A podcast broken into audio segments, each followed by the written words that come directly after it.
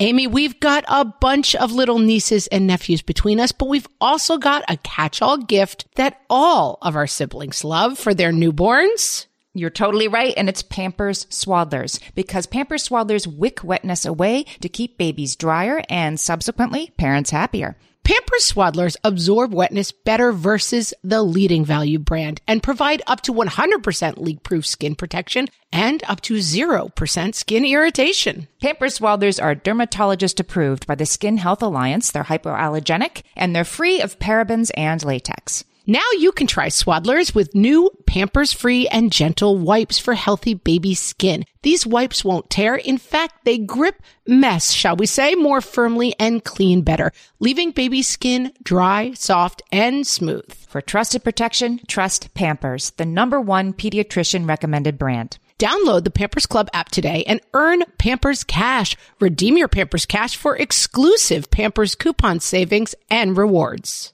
Only redeemable via Pampers Club. Pampers Cash has no cash value. Welcome to Ask Margaret from What Fresh Hell Laughing in the Face of Motherhood.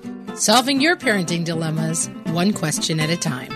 This week's question comes from Sylvia, who asks You have often given the advice from the dog training world not to repeat yourself over and over again because you are teaching your kids that they only have to respond to the third, seventh, 103rd time you ask. My question What do I do instead? Say I tell my toddler it's time to go brush teeth, and he ignores me to keep playing because toddler.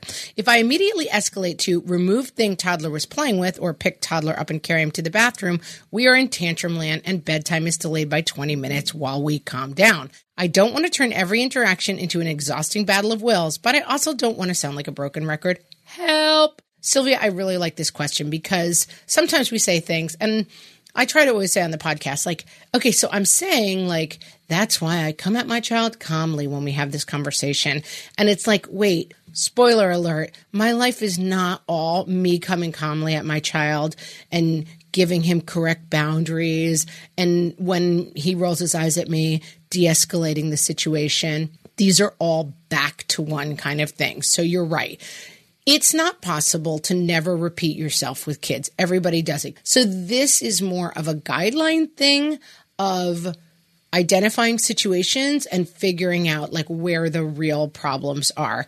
If you are every single night asking your toddler, hey, stop doing what you're doing. It's time to brush your teeth. And then you're saying it 19 times. It's time to probably identify that as a problem area of the night and start finding a solution. Sylvia, you have a toddler. Toddlers not really known for their rational thinking skills. And so at the toddler phase, you may be repeating yourself a little bit more than at other phases in your life. And that doesn't mean you failed some sort of a test. But you want to start establishing what I say I mean. So I'm not going to ask you to stop playing 45 or 103 times. I will say to you, it's time to stop playing. And if you're right in the middle of it, I might say, Oh, you look really engrossed in that. Let me go get the toothpaste out and I'll give you a couple more minutes to wind down. Like, not slap the book out of their hands and be like, we're going right now and shock them and send them into like a tantrum. But not repeat yourself a hundred times and just keep going back to one with these things because no one's doing this perfectly. Everyone is repeating themselves, but you just don't want to be doing it all day, every day, because that is crazy town. And we try not to spend a lot of time in crazy town. Sylvia, I hope that helped. You're doing great. I can just feel it from here. You're fine. Guys, if you have a question for myself or Amy, I want you to send them to questions at whatfreshhellpodcast.com and maybe we will answer one of your questions on an upcoming episode. Until next time, guys.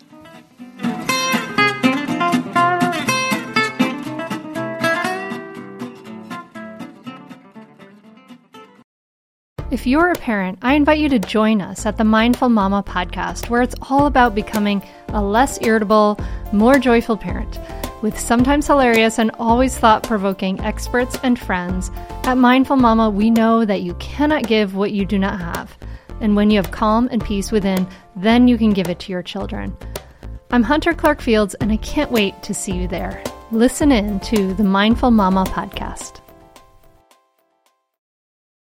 Margaret, it's an exciting news day. An exciting news day indeed, Amy. A few years ago, we launched our first spin off podcast, Toddler Purgatory, hosted by the hilarious Blair Brooks and Molly Lloyd. And guess what? Now Blair and Molly are back with their all new podcast, Unsticking It. You know Blair and Molly as two busy moms and actors, and somewhere between potty training and the pandemic, they both felt like they lost their creative kaboom. In their new podcast, Unsticking It, they are going to talk about how all of us can get back to what lights us up after motherhood. Amy, I need this. Me too. And Blair and Molly will be talking to fellow imaginative minds. We're talking actors, artists, and creators of all kinds about how we can all unstick ourselves from whatever muck we're stuck in. Follow, subscribe, and listen to Unsticking It wherever you get your podcasts. That's Unsticking It with Blair and Molly, because sometimes life stucks.